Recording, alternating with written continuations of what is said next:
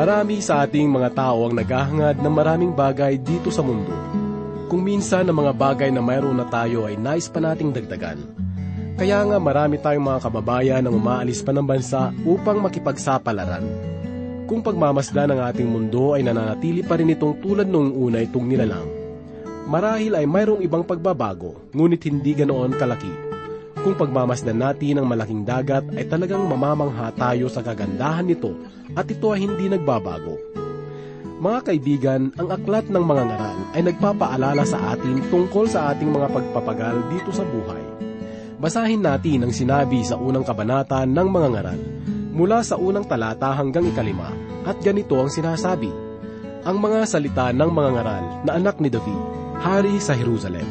Sabi ng mga ngaral, walang kabuluhan na mga walang kabuluhan. Lahat ay walang kabuluhan Anong pakinabang mayroon ng isang tao sa lahat ng kanyang pagpapagal na kanyang pinagpaguran sa ilalim ng araw? Isang salinlahi ay umaalis at dumarating ang isang salinlahi naman. Ngunit ang daigdig ay nananatili magpakailanman. Sumisikat ang araw at lumulubog din ang araw at nagmamadali sa dakong kanyang sinisikatan. Ninanais ng mayakda na maunawaan sa pamagitan ng katwiran ang kahulugan ng buhay ng tao at ang kabutihang matatagpuan ng tao sa buhay. Ating pakinggan ang mensahe ng Diyos mula sa aklat ng mga ngaral, unang kabanata, unang talata hanggang lima. Ito ay hatid sa atin ni Pastor Rufino de la Peret dito lamang po sa ating programang Ang Paglalakbay. Buhay ko ay anong panglaw Dusay aking kaulayaw. Nagbago lang ng aking makamtan. Ang dulot mong pagmamahal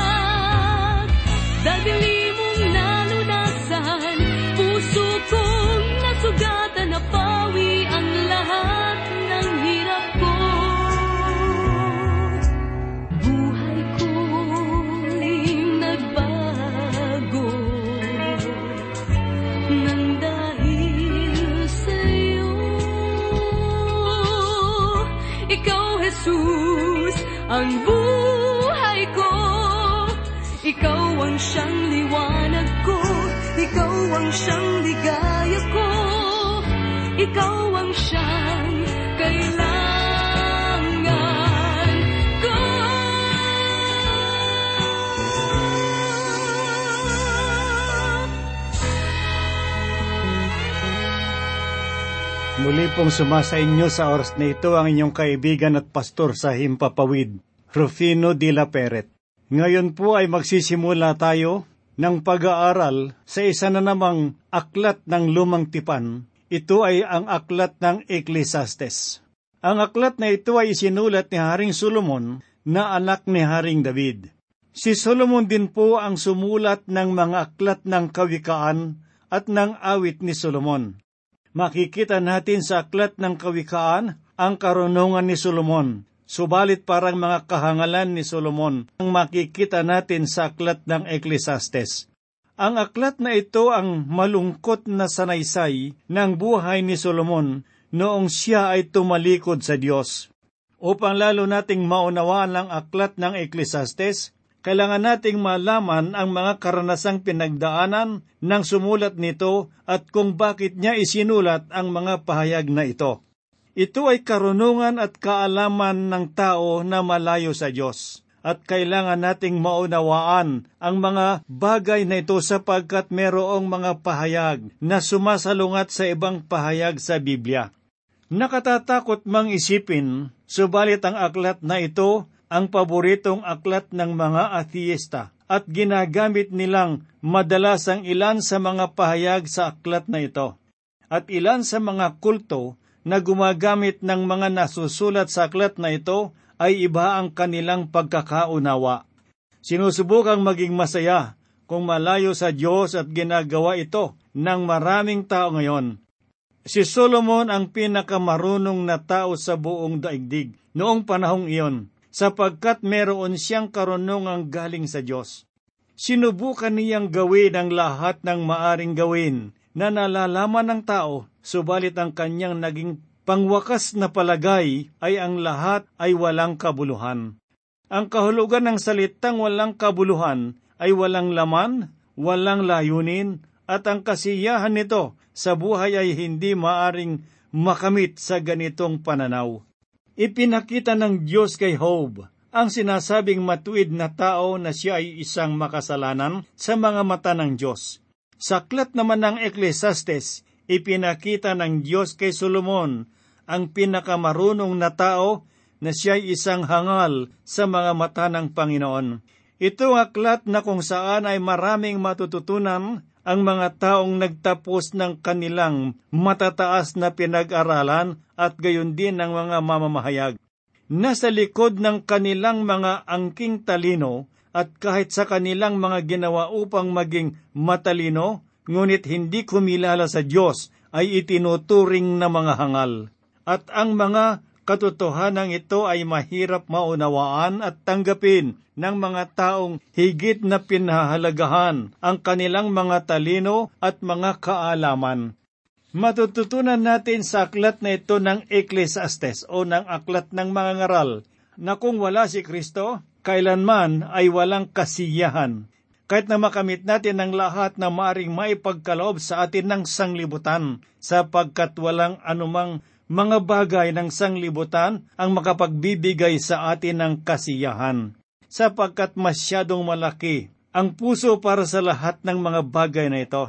Sa aklat ng mga awit ni Solomon, makikita po natin na kung atin lamang ipagkakaloob ang ating puso sa Diyos, hindi natin maarok ang lalim ng kanyang pagmamahal.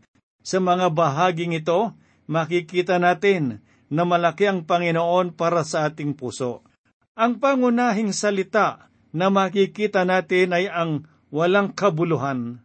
Tatlumput pitong beses na ginamit ang katagang ito. Isa pang kataga na mapapansin natin sa aklat na ito ay ang mga katagang sinabi ko sa aking puso.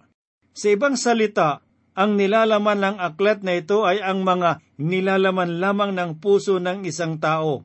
Ito lamang marahil ang maaring maabot ng sarili nilang kaalaman. Bagamat ang mga nasusulat sa aklat na ito ay tila hindi kinasiyahan, bagamat ang Biblia na pinagsimulan ng mga pahayag na ito ay kinasiyahan. Ang aklat na ito ay hindi isang aklat na walang katuwiran at layunin. Nagsimula ang aklat na ito sa pamamagitan ng paghahayag ng mga suliranin.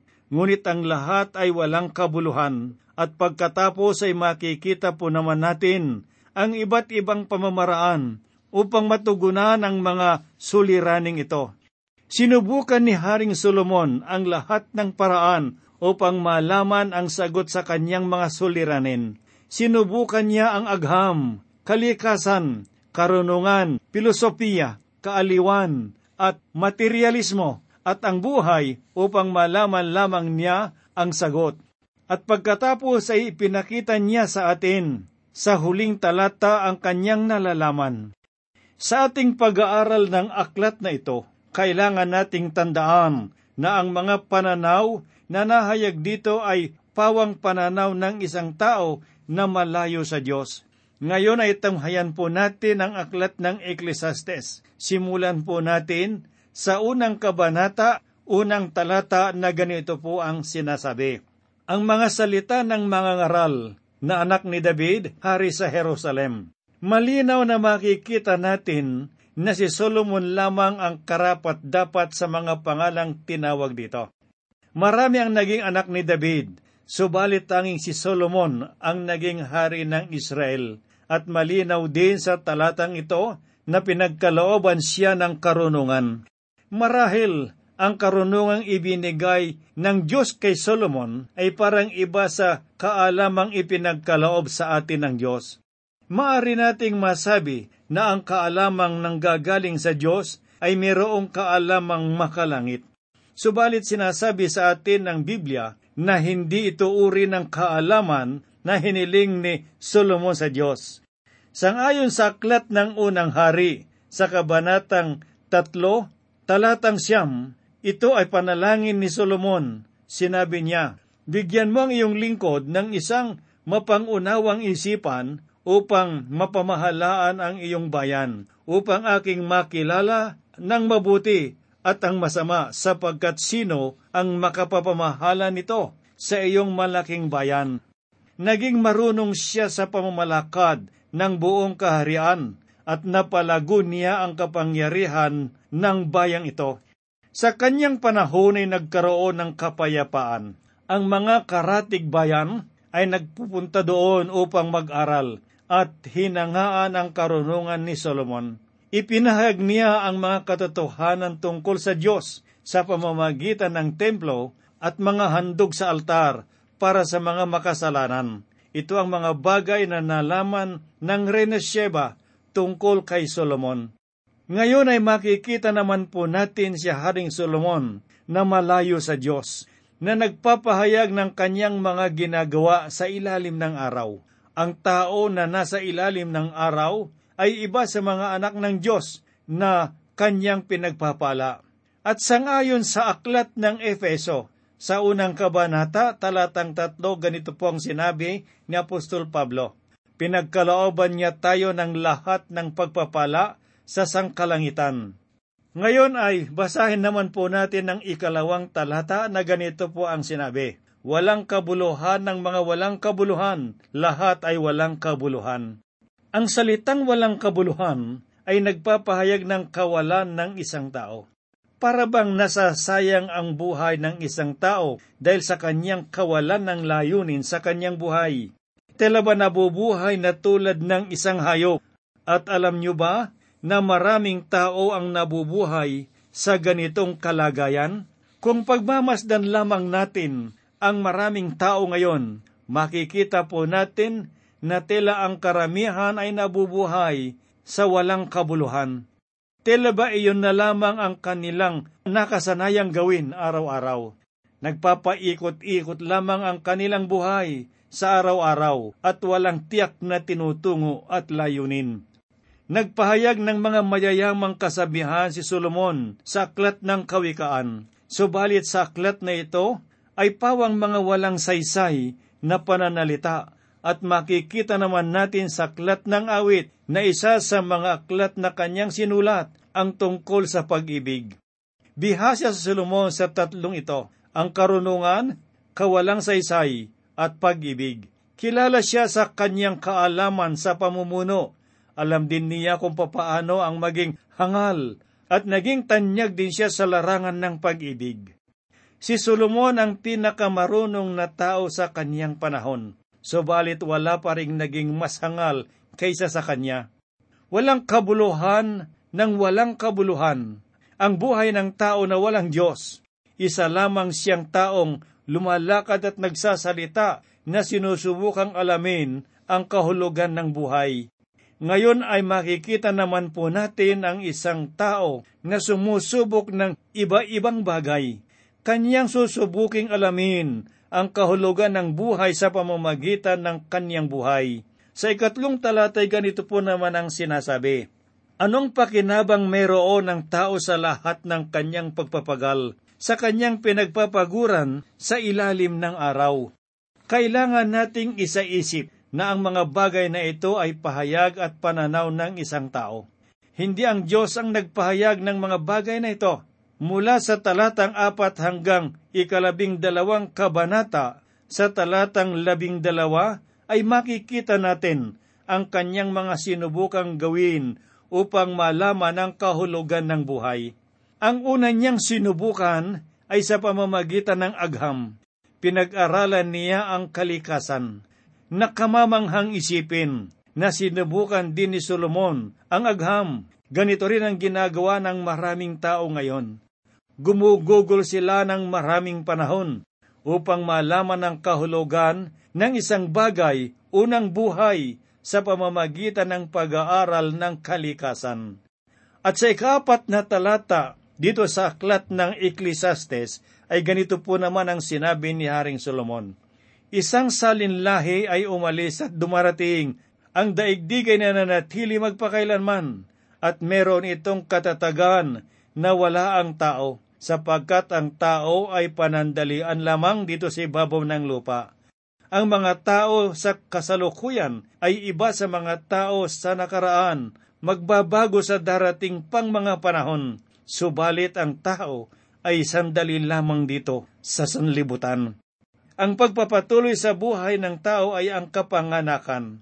Karamihan sa atin ay wala pa sa daigdig noong nakaraang isang daang taon at mawawala tayo sa isang daang taong susunod at marami na sa atin ang malapit na ring mawala. Gayon pa man, magpapatuloy ang tao sa mga susunod na salinlahi. Ito ang nakita ni Solomon, isang salinlahi ang umaalis at dumarating naman ang susunod. Sinabi niya, ang tao ay isang pansamantalang nilalang lamang. Kung titignan natin ang katayuan ng tao ngayon, ang tao ang pinakamahina sa lahat ng nilikha ng Diyos hindi tayo nananatili ng matagal. Merong mga puno ng kahoy na inaakyat pa ng ating mga ninuno at ng ating mga magulang at maring mapapakinabangan pa ng ating mga anak at ng ating mga apo. Maraming dalubhasa ang namamangha sa tagal ng mga bato. Bagamat walang nakakatiyak kung gaano nakatagal ang ating daigdig. Nauna pa ito sa atin at mananatili ito kahit wala na tayo at maaring magiging sanhin ang panglulupaypay ng iba sa atin sapagkat maaring natuklasan na natin na hindi tayo kasing dakila tulad ng iniisip natin. Marahil ay marami sa atin ngayon ang nagsasabing hindi namin kailangan ng Diyos sapagkat kaya naming gawin ang lahat ng bagay. Mayroong kasabihan sa bansang Netherlands na ganito, nilikha ng Diyos ang lahat, subalit hindi ang Netherlands. Nasabi nila ito sapagkat nagawa nilang ayusin ang kanilang bansa sa pamamagitan ng kanilang lakas at talino. Ito ang iniisip naman ng karamihan sa atin ngayon. Narito ngayon ang ilan sa mga nakakamanghang pahayag ni Haring Solomon kaugnay ng kanyang pag-aaral sa kalikasan. Subalit pangkaraniwan na lamang ito ngayon. Basahin po natin ang kanyang sinabi sa ikalima hanggang ikapitong talata. Sumisikat ang araw at lumulubog din ang araw at nagmamadali sa dakong kanyang sinisikatan. Ang hangin ay umiihip sa timog at patungo sa hilaga. Paikot-ikot na ang hangin ay humahayo at ang hangin ay bumabalik sa iniikutan nito. Lahat ng mga ilog ay sa dagat nagtutungo, subalit ang dagat ay hindi napupuno.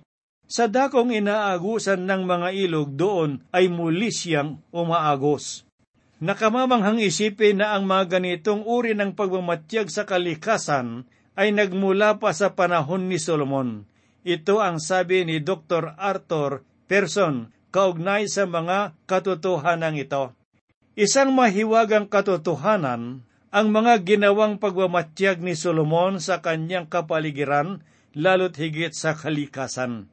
Napag-aralan niya ang tungkol sa pagsingaw ng tubig at tungkol sa pagdaloy ng mga bagyo at makikita natin ito sa ika-anim at ikapitong talata. Nagtatanong siya ng mga mahalagang katanungan na nagbibigay daan upang masagot ng agham ang mga tatlong ito. Katulad rin halimbawa ang kanyang katanungan na bakit hindi napupuno ang dagat kahit na maraming ilog ang dumadaloy sa kanya. At dahil dito, lumabas ang kasagutan tungkol sa pagsingaw ng tubig, papunta sa mga alapaap hanggang sa ito ay maging ulan. Sa kalabing dalawang kabanata, sa ikaanim na talata ay makikita po natin doon ang tungkol sa pagdaloy ng dugo sa katawan ng tao meron pang tatlong nakamamanghang bagay ang ating makikita sa ikalima hanggang ikapitong talata. Una, sumisikat ang araw at lumulubog din ang araw. Merong mga bagay ang patuloy na nangyayari sa ating kalikasan. Nakatitiyak tayo na ang araw ay sisikat sa umaga at muling lulubog sa hapon. Gumagamit tayo ng mga salita na nagpapahayag ng mga pangyayaring ito, subalit alam natin na ito ay dahil sa pag-ikot ng daigdig. Sa ating pakiramdam, ay nakatayo lamang tayo sa isang matigas na mundo at dito sumisikat at lumulubog ang araw. Subalit ang nakamamanghang bagay ay ang patuloy na pagsikat at ang paglubog nito mula pa noong likhain ng Diyos ang daigdig. Ang pangalawa ay ganito po naman ang sinabi.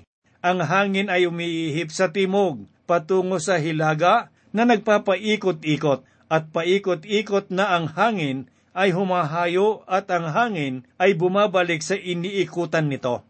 Ngayon, nalalaman natin na mayroong sinusunod na daan ng hangin. At dahil sa mga makabagong kagamitan, nalalaman ngayon ang galaw ng hangin, kailan lamang ay matinding buhawi ang nanalasa sa isang bahagi ng bansang Estados Unidos. Bagamat alam nilang ito ay darating, hindi sila agad nakapaghanda sapagkat hindi nila lubos na nalalaman ang lakas ng hangin at ang pinsalang maidudulot nito. Ang sinabi ng Panginoong Isus sa aklat ng Juan sa Kabanatang 3, talatang 8 ay ganito, Umiihip ang hangin kung saan ito ibig, at naririnig mo ang ugong nito, ngunit hindi mo nalalaman kung saan ito nanggagaling at kung saan tutungo. Merong mga bansa ngayon ang nagtataka sa lakas ng mga bagyo na dumarating sa kanilang bansa sapagkat hindi pangkaraniwan ang ganitong mga uri ng bagyo sa kanilang lugar. At ang nagiging bunga nito ay ang kamatayan ng maraming tao. Tulad nga ng sinabi ng ating Panginoon, umiihip ang hangin kung saan nito ibig. At sangayon sa sinabi naman ni Solomon, ang hangin ay umiihip sa timog at patungo sa hilaga na nagpapaikot-ikot. At ang lahat ng ito ay ayon sa mga pag-aaral ni Haring Solomon tungkol sa kalikasan. Ang pangatlo na sinabi ni Haring Solomon, ang lahat ng mga ilog ay sa dagat tumutungo, ngunit ang dagat ay hindi napupuno.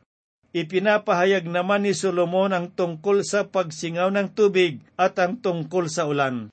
Sino ang nakakaalam ng kanyang kinabukasan? Wala sa ating mga kamay ang ating mga kinabukasan. Maaring tayo ay magplano, subalit hindi natin maaring pigilin ang mga maaring mangyari sa ating kinabukasan na wala sa ating mga plano. Subalit ang kailangan nating malaman ay kung tayo ba ay may kaugnayan sa Diyos. Ang mga pahayag ni Haring Solomon ay nagbabadya ng buhay na walang kabuluhan. Hindi niya nalalaman kung papaano kumikilos ang mga bagay, kung papaano nagkakaroon ng kahalagahan ang buhay ng tao. Kaibigang nakikinig, ito ang aking nalalaman. Kung wala ako sa Panginoon, ay walang kabuluhan ng aking buhay. Hindi natin kailangang malaman ang lahat ng bagay upang maunawaan na mahal tayo ng Diyos. Ang kailangan lang natin ay ang dumulog tayo sa Panginoon upang madama ang kanyang pagmamahal at malalaman natin kung ano ang kinabukasan na naghihintay para sa atin.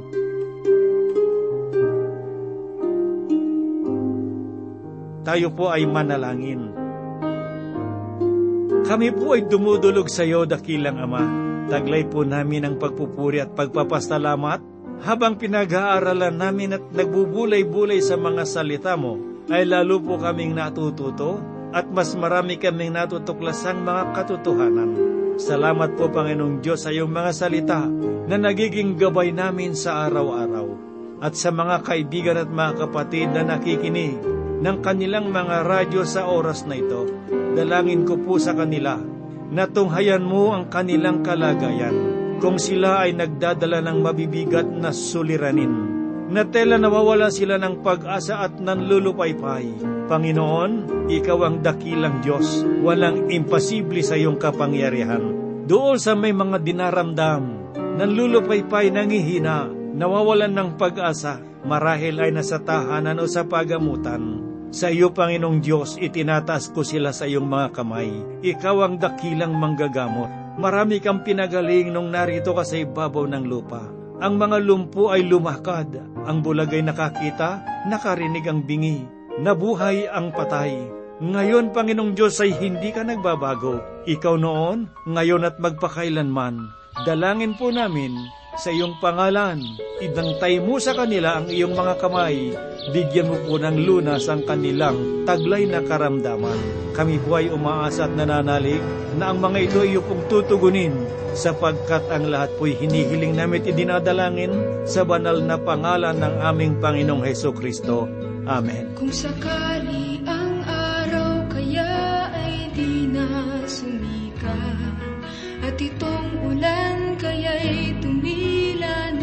pagpatak Ang dulot nitong biyaya at gandang nagagawa. Hahanapin ba kapag mawawala?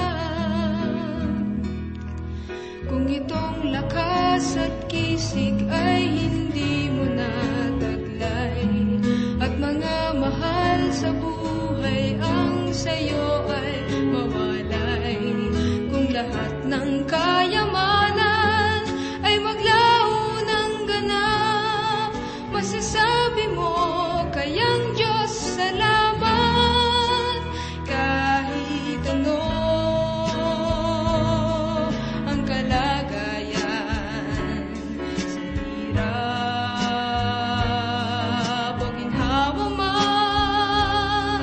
man Diyos